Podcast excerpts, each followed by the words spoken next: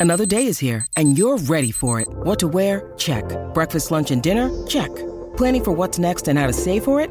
That's where Bank of America can help. For your financial to-dos, Bank of America has experts ready to help get you closer to your goals. Get started at one of our local financial centers or 24-7 in our mobile banking app. Find a location near you at bankofamerica.com slash talk to us. What would you like the power to do? Mobile banking requires downloading the app and is only available for select devices. Message and data rates may apply. Bank of America and a member FDIC. When you need mealtime inspiration, it's worth shopping Kroger, where you'll find over 30,000 mouthwatering choices that excite your inner foodie. And no matter what tasty choice you make, you'll enjoy our everyday low prices, plus extra ways to save, like digital coupons worth over $600 each week. You can also save up to $1 off per gallon at the pump with fuel points. More savings and more inspiring flavors make shopping Kroger worth it every time. Kroger, fresh for everyone. Fuel restrictions apply. Hi, I'm Maria. And I'm Mike. And we're Team, Ready. Black Hills Energy knows your home is where your heart is, so they want you to be ready. It's all about keeping you safe, prepared, and making your home as energy efficient as possible. Everything from how to weatherize your home to how to stay safe during extreme weather. Be ready for anything. Go to blackhillsenergy.com slash team ready. From Belly Up Sports and the Belly Up Podcast Network, you're listening to the Sports Stove Podcast with your host, Vince Stover.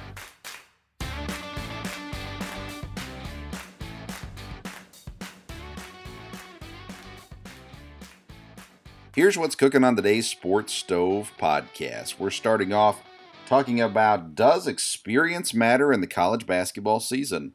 Then we're going to follow that with an interview with Trevor Sindhinos of BustingBrackets.com previewing the college basketball season.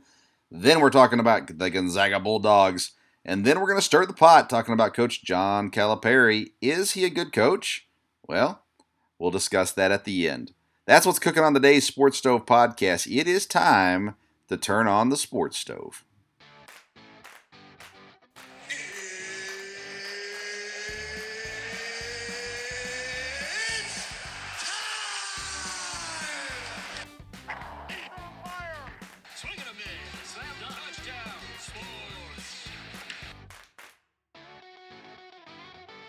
All right, let's get started with the front burner today. Let's talk about experience and does experience matter in this COVID college basketball season? We're about to start college basketball, and there is so much uncertainty surrounding the season. And so the question really is, is do the teams have an, a more than usual advantage to have an experienced team, or does less experience actually help you out in this weird – uh, unexpected, not sure what's going to happen season. You look at a few different teams that are out there, like Texas. Texas returns 100% of their minutes from last season. Their starters are back, their role players are back, they've added as well to the team, but they have as much experience or more experience than any other team in the nation coming into this season. Then you have a school like Richmond, who was playing second fiddle to Dayton last year, well, this year they might take that step up and surpass Dayton because they have 94% of their minutes coming back this year. You've got Kansas with over half of their major playing time back this season as well. Illinois returning four or five starters. So you have some teams out there that are expected to, to do well, and a lot of that leans onto the fact that they have experienced players. But I turn back and look at the NBA bubble. The Miami Heat, young and inexperienced overall, obviously they had some experience as well, but they were a young team, and yet they, they plowed their way through the bubble, making it to the NBA championship before eventually losing to the Los Angeles Lakers. This season, there is going to be so much uncertainty in college basketball. Will they start on time? Will they get through the whole season? Will they have to extend the season to make up for some games that had to be postponed or moved what is going to happen, we don't know. And sometimes having no experience, not knowing what to expect, not already having been there, can play into your advantage when things get shaken up a little bit, when the routines get moved. Many of these players have not been in routines yet because they're incoming freshmen. And you have teams that are out there, some of the younger teams, like maybe a Kentucky, possibly even a Duke, guys that are going to come in, and those are perennial powerhouses to a degree in college basketball.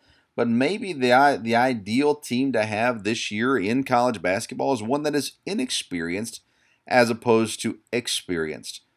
It'll be seen here in the coming months of whether or not experience matters. But I think this year I'm going to put my money on the less experienced as opposed to the more experienced. We're in for a crazy college basketball season. And no matter if the experienced teams win out or the inexperienced teams win out, I think it's going to be a great college basketball season.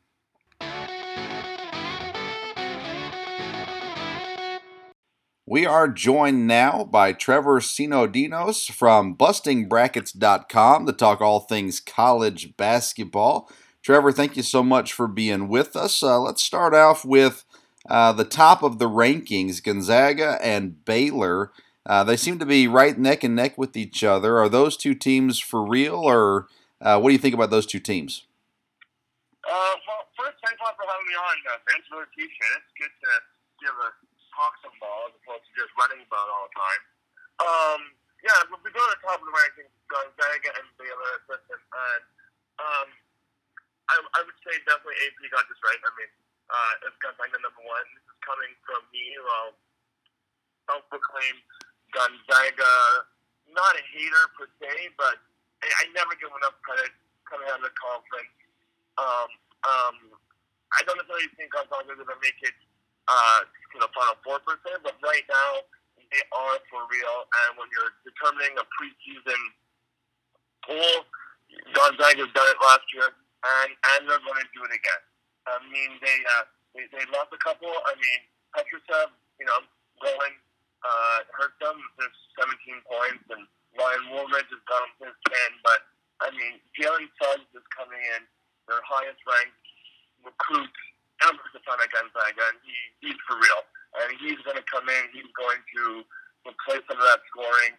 And of course, they got Kispert coming back with his 14 points, and uh, is, uh, is, also back with his 10.6. So, I mean, Gonzaga is for real. They're going to go to their conference. It's going to be easy. I still won't give them some respect, but they're they're they're, they're very good.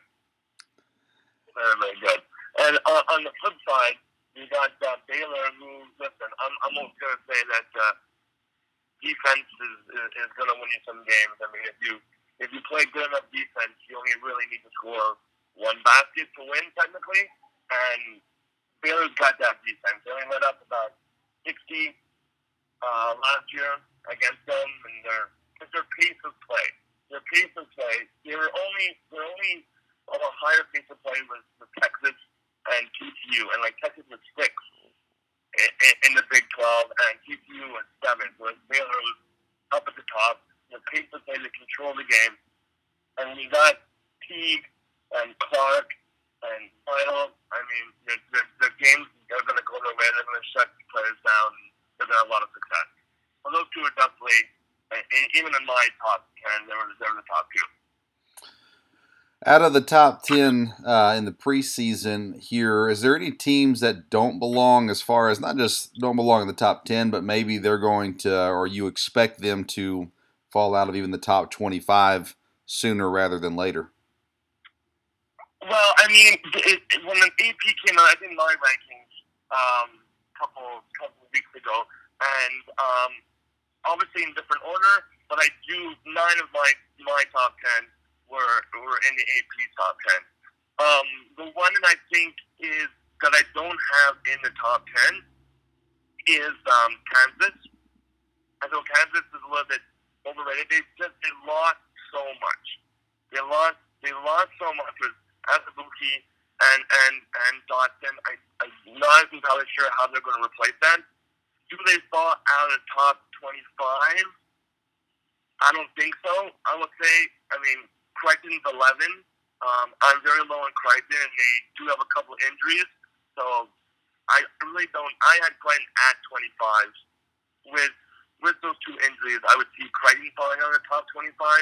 But as for the top 10, those teams are good those those teams are good, and I I can't see any of them really falling out of the top, falling that hard from the top ten out of the top twenty five.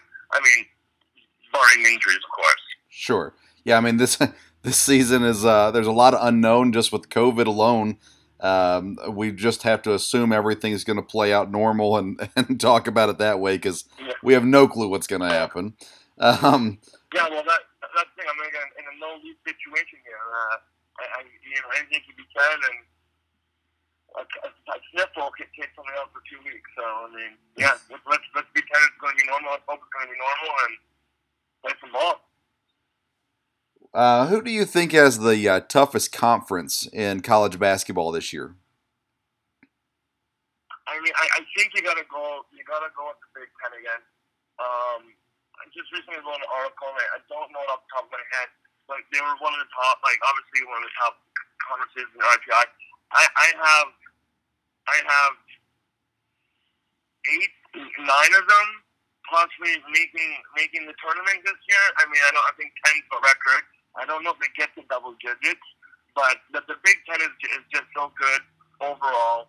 I mean, um, last year, home court was advantage was uh, severe advantage. Um, this year's to be obviously different, the fans, but I mean, just just trying to win a road game last year in the Big Ten was hard, and they're just they're just so tough. I think the Big Ten, and the reason why with this with this shortened schedule, um, it's going to be so hard for them to fall out, especially with the net ranking. Like every every loss is going to be a loss against. It's going to be a good loss. So they're not going to lose a whole bunch of points in the net for all these good losses. So I think it's just going to they're just going to build off each other, and every win is going to be good, and every loss is going to be a, a good loss, except for maybe against Northwestern or Nebraska. Um, other than that, I think the Big Ten is going to have a lot of, depending, of course, if it was a regular year and the you know, whatever 58 teams make it or whatnot, uh, the Big Ten is definitely the toughest. Let me ask Top you. Let me ask you about two Big Ten teams. Uh, first of all, Michigan. I'm intrigued by Michigan with Juwan Howard being the coach. They seem to be bringing in some solid recruits. What do we expect out of Michigan this year? Well, Michigan's been tricky because last year they all coming in, they're all happy with Juwan Howard. Um, they're all excited about it. Um, and they, they, were, they, were, they were expected to do well. Started off okay. In the middle was, was kind of rough.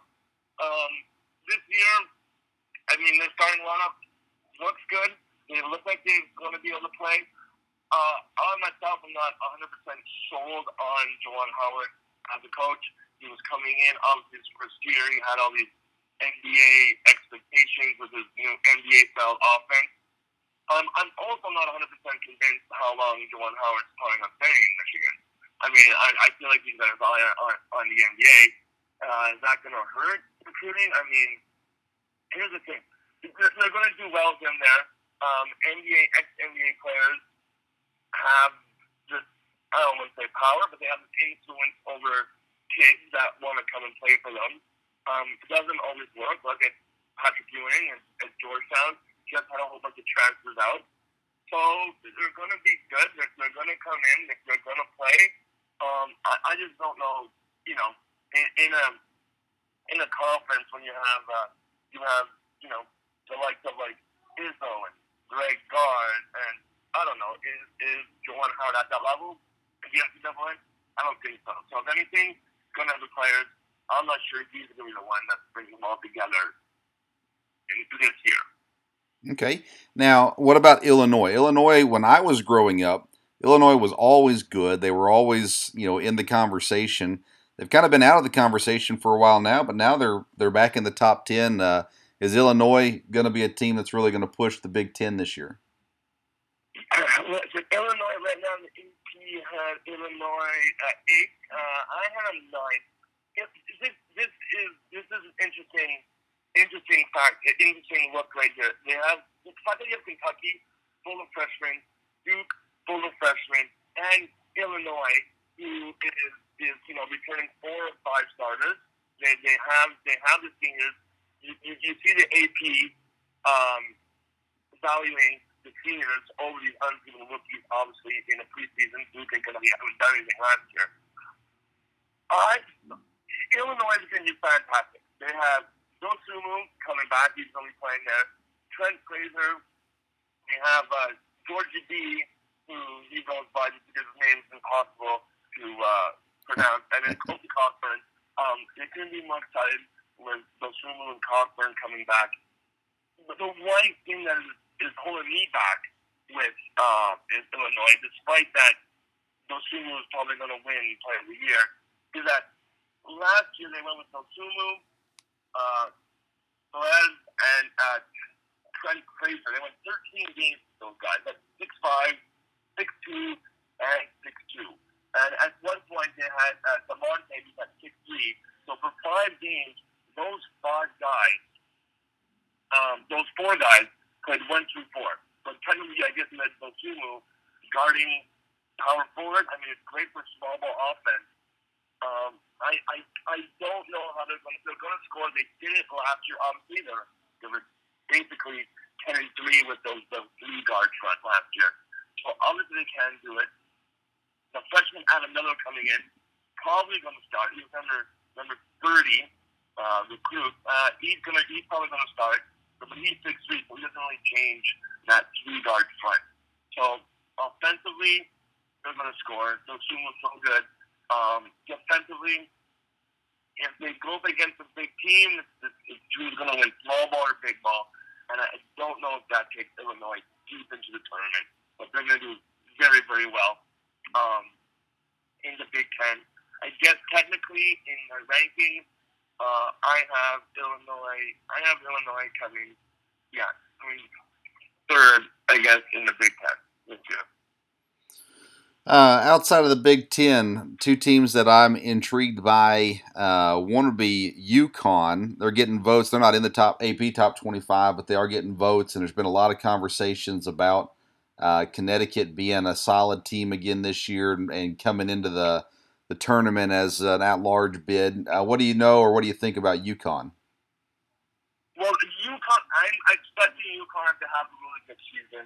Um, one reason why I don't have the exact uh, number on me of, of the traveling that they did in, in one particular week, um, but there was one where they went to uh, to Memphis and and to South. Uh, it, it was ridiculous. They had like something like uh, for a week they basically had like two thousand traveling miles or whatever, um, traveling to you know being in in the AAC.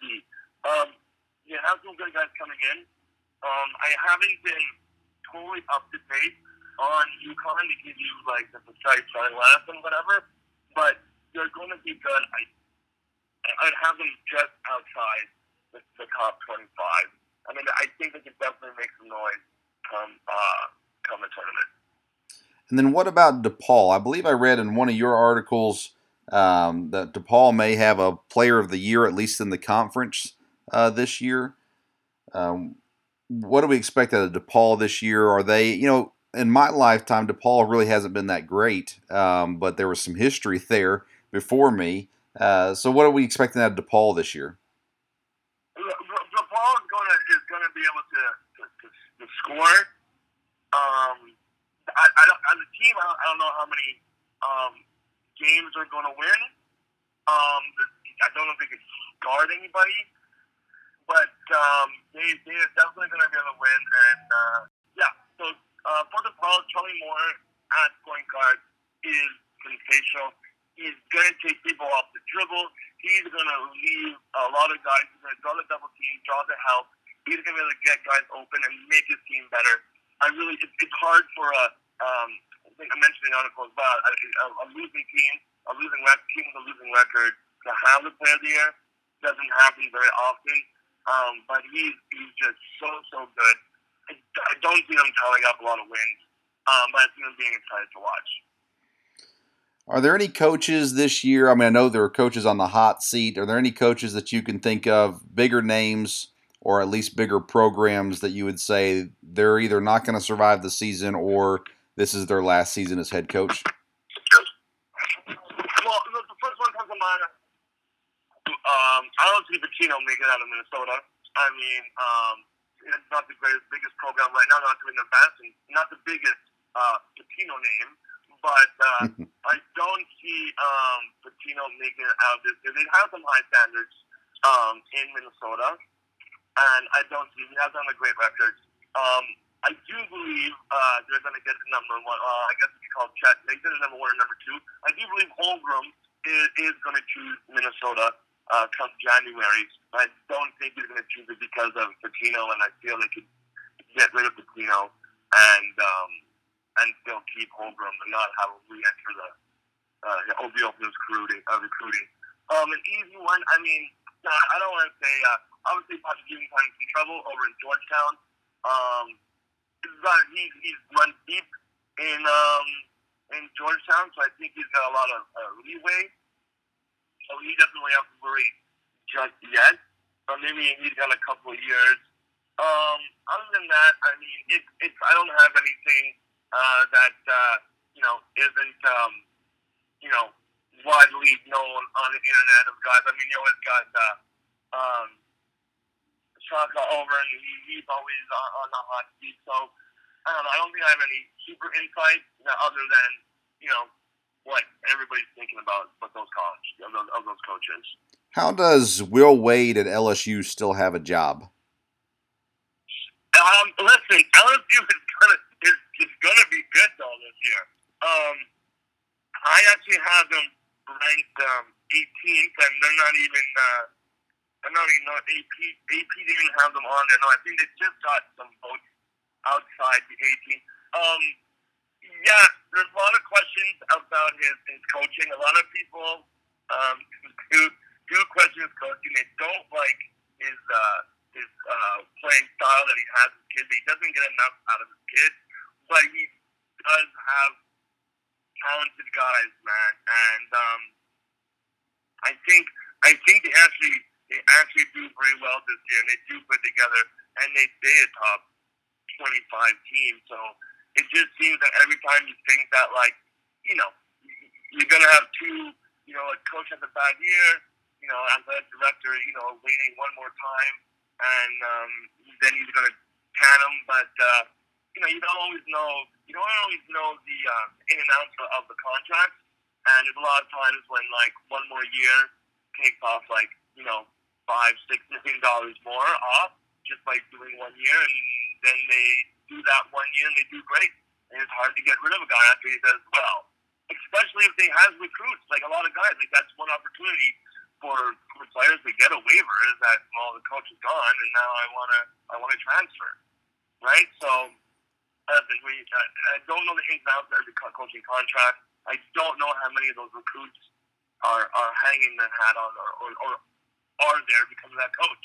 So I don't know. Maybe he, he's got something there. He's getting guys. so they're keeping around for that.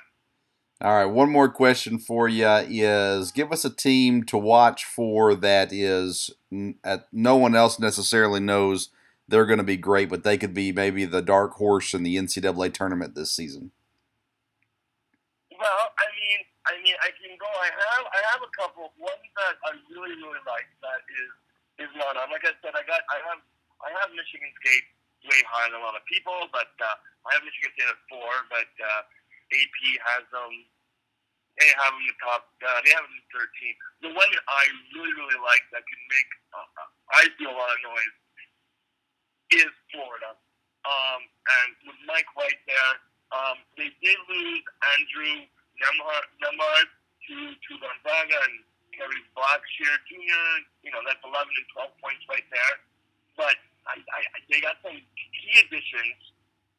Um, they got Tyree Appleby. He was averaging 14 points, point guard at Cleveland State.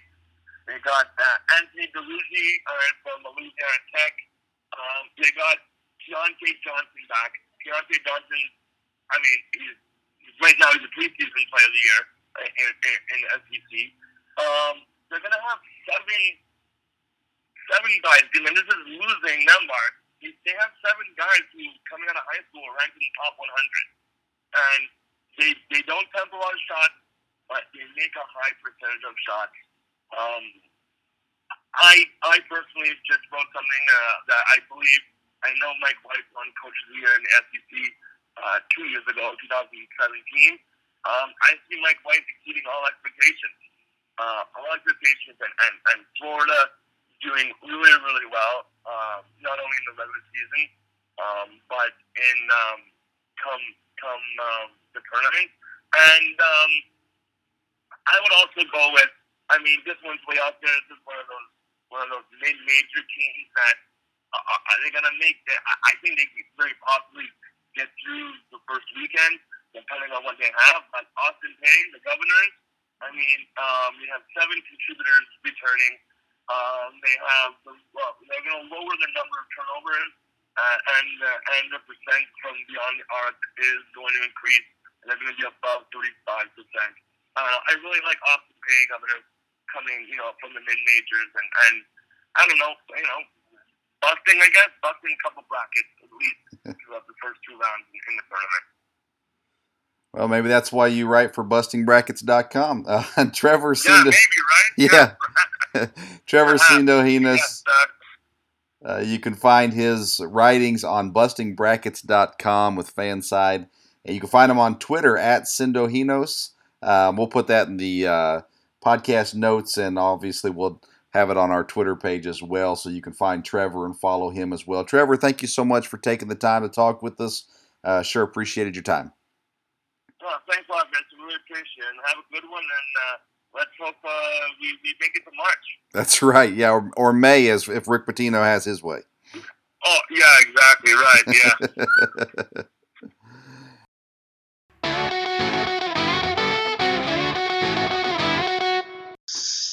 Joining us now is Andy Patton of Score Zag Score podcast, and he's here to talk with us about Gonzaga, the number one team. Andy, thanks for being with us. Uh, let's start off with the fact that Gonzaga is number one. That brings in high expectations. Can this team meet those expectations? Yeah, you know, it's it's an interesting. First of all, thanks for having me on, Vince. I appreciate it. Uh, it's interesting for Mark Few and his staff this year. They, they're not used to having such a young team. I think for you know the 20 year run that they've had, they've done it primarily on the back of developing guys for three or four years and really kind of unleashing them at that point. And this year's squad obviously returns Corey Kispert, who's a senior and going to be one of the best players in the country. He's extremely well rounded, versatile guy. And Jolie is a, is a redshirt sophomore, so this is his third year in the program. So they do have some experience, but they're starting Jalen Suggs, a, a blue chip freshman, something they haven't had a lot in their program's history.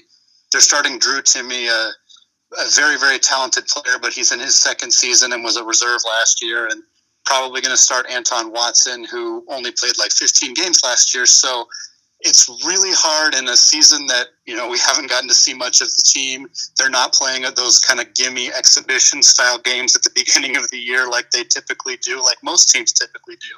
They're starting the season off against Kansas, and so these young guys are going to be thrown into the fire right away. And with a really difficult non-conference schedule, it's not hard to imagine that they drop one of those games or even two of those games, which will likely move them down in the rankings, but will ultimately prepare them better for March and put them in a position to do really well when it actually counts. Yeah, you know, the conference isn't known as a particularly strong mm-hmm. conference, but you're right. They start off with Kansas, then I think it's scheduled to be Auburn. They've got Iowa mm-hmm. early on. They've got a couple of top 10 teams early on um, as well. So it should be a tough start at the very least. Yeah. Um, we'll know what they are pretty early on. Now, they lost a player. Uh, I don't know how to say his name, Filip Petrusev. Yep, that's right. and uh, he he decided to stay overseas for this year. And uh, how big is that? I know um, you already mentioned Jalen Suggs and Drew Timme and some others as well, but uh, how big of a loss is that uh, for this team? Yeah, it's interesting because I think that the fan base around here really didn't view it as that much of a loss, and it, it is a loss. Obviously, he averaged like 17 and eight last year. Was one of the best players in the country.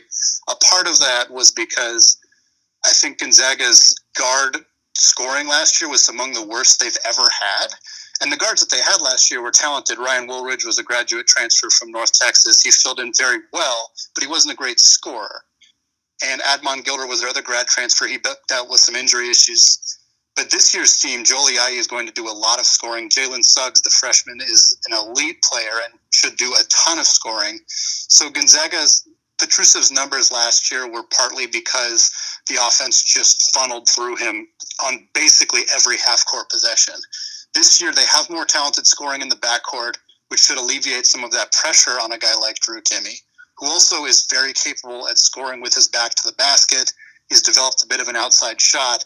So when you lose an All American caliber player like Filip Petrusev, it's hard to say that that's not a loss at all.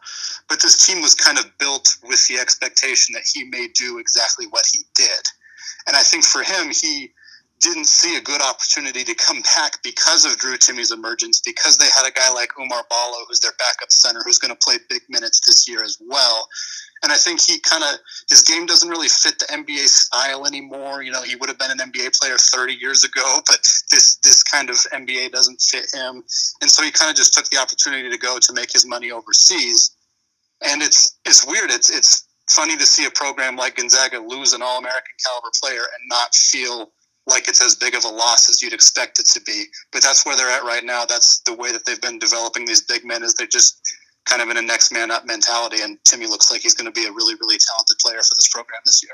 Yeah, Drew Timme's getting some recognition, at least from writers. Uh, the Athletic, their college basketball staff voted him as the most underrated player in the country, and so he's he's definitely going to have some expectation for him as well. But it, it, does seem like the scores on this team, adding a guy like Jalen Suggs is a big deal, especially for mm-hmm. Gonzaga. I mean, I'm in Lexington, so they're adding guys every year at Kentucky, but but for yeah. Gonzaga, they they they seem to be more of the foreign guys or the guys that stick around for a couple years and can mm-hmm. develop and things like that. So Suggs is going to be interesting. Other than Suggs, is there any other newcomers to watch for on this Gonzaga team? Yeah, the, so the, the the freshman class they called them the tricky trio. There's three guys that they brought in, and they've been kind of connected to Gonzaga for multiple years. The other one is Dominic Harris uh, committed to the program, I think, as, as in early in his sophomore year of high school. He verbally committed. So he's been kind of, it feels like he's been, been a Zag for years already, even though he has yet to play in a game. He's a, a score first backup guard. He'll step into a starting role after this season. Really high energy guy. I think he's going to be a very, very talented player in this program, but he's going to he's not going to have a huge role right away. The other one is Julian Strawther, who averaged 30 points per game at Liberty High School in Las Vegas uh, just a, a, certified bucket getter. He's a, I don't know how much he'll play defense. I don't know how much he'll pass the ball, but the dude can get buckets. And we didn't get to see him in Gonzaga's first scrimmage of the year a few days ago because he's dealing with an injury. But he's, I think, again, he's going to be a backup to Corey Kispert this year, and Kispert's going to probably play 35 minutes per night. So I don't know how much we'll see Strawther in his first year. This goes back to kind of what we were talking about earlier of the majority of guys Gonzaga gets, they develop them for a couple of years. And I think there are two other freshmen on this squad are developmental pieces who could be really, really good next year, but will probably have limited roles this year. And then their last piece is Aaron Cook, a graduate transfer, another backup. He'll be very good when he plays, but unless something goes wrong with Jalen Suggs, I don't think you're going to see a whole lot of him this year because they just have so much talent in the in the backcourt. All right, last question for you. Where does Mark Few rank in college basketball as coach right now? I I've always thought he's a great coach, and I was looking at the numbers and one Final Four appearance. Uh, of course, his his regular season record's great. um, where do you think he, he kind of lines up with some of those great coaches that are in college basketball right now? Yeah, I mean it's it's tough because his situation is very different than a lot of other coaches uh, in the sense he's been at the same program for years they have obviously the growth that they have undergone in 20 years is incomparable to any other program. It's absolutely ridiculous, but they have these easier conference schedules.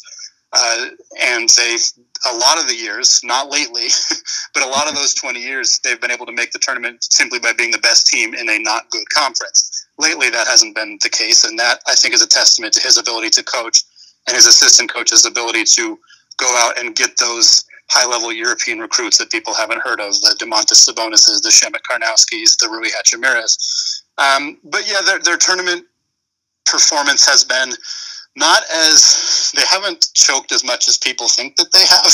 I think if you look at where they're seated, they typically perform about as expected. They had a very notable loss to a nine seed back in 2013 that has haunted them for a very long time, and that was to a Wichita State team that ended up making the Final Four. But I would probably say Mark Few. It's hard to argue against him being one of the five best coaches in college basketball right now. Uh, certainly, there's the Bill Selfs and the Mike Krzyzewskis and the Roy Williams and other high-profile names like that. But I think that any list that doesn't include him in the top five is probably probably has somebody in there that shouldn't be. But I think he's probably right around that four or five range. You could argue for a handful of names ahead of him. All right. Well, it's Andy Patton from Score Zag Score podcast. Where can uh, people find you on social media? Yeah, so you can find the podcast at Score Zag Score on Twitter and on Instagram, and you can also find me on Twitter at Andy Patton PNW. All right, Andy Patton, thank you so much for being with us and talking a little bit about Gonzaga basketball. Thanks, Vince. I appreciate you having me on.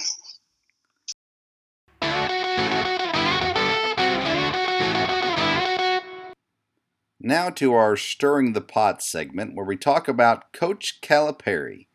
Is Coach Calipari's recruiting success magnifying his coaching failures? The Big Blue Nation had no idea when John Wall and DeMarcus Cousins were eliminated in the 2010 Elite Eight that would be the new normal. Kentucky basketball fans have enjoyed consistent success since John Calipari took over the program, but they have not had their expectations met. Expectations. That's the key word when talking about John Calipari. In his first season, the preseason polls had them at number four. That means the expectation was set for them to make the final four. Yet they were out in the Elite Eight. Coach Cal has met preseason expectations only twice, although one time he did make the finals and lost as a preseason number one, so being number two isn't all that bad. Eleven seasons into his time at Kentucky, Cal has one national championship. He has four Final Four appearances. For many universities, that would be successful and more than acceptable, but Kentucky is not like most universities.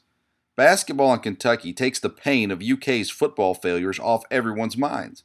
More people attend basketball practice than the average football game.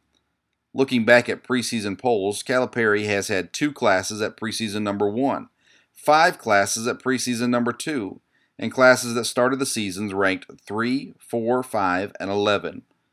John Calipari is one of the greatest college basketball recruiters of all time, yet his great recruiting magnifies his coaching failures.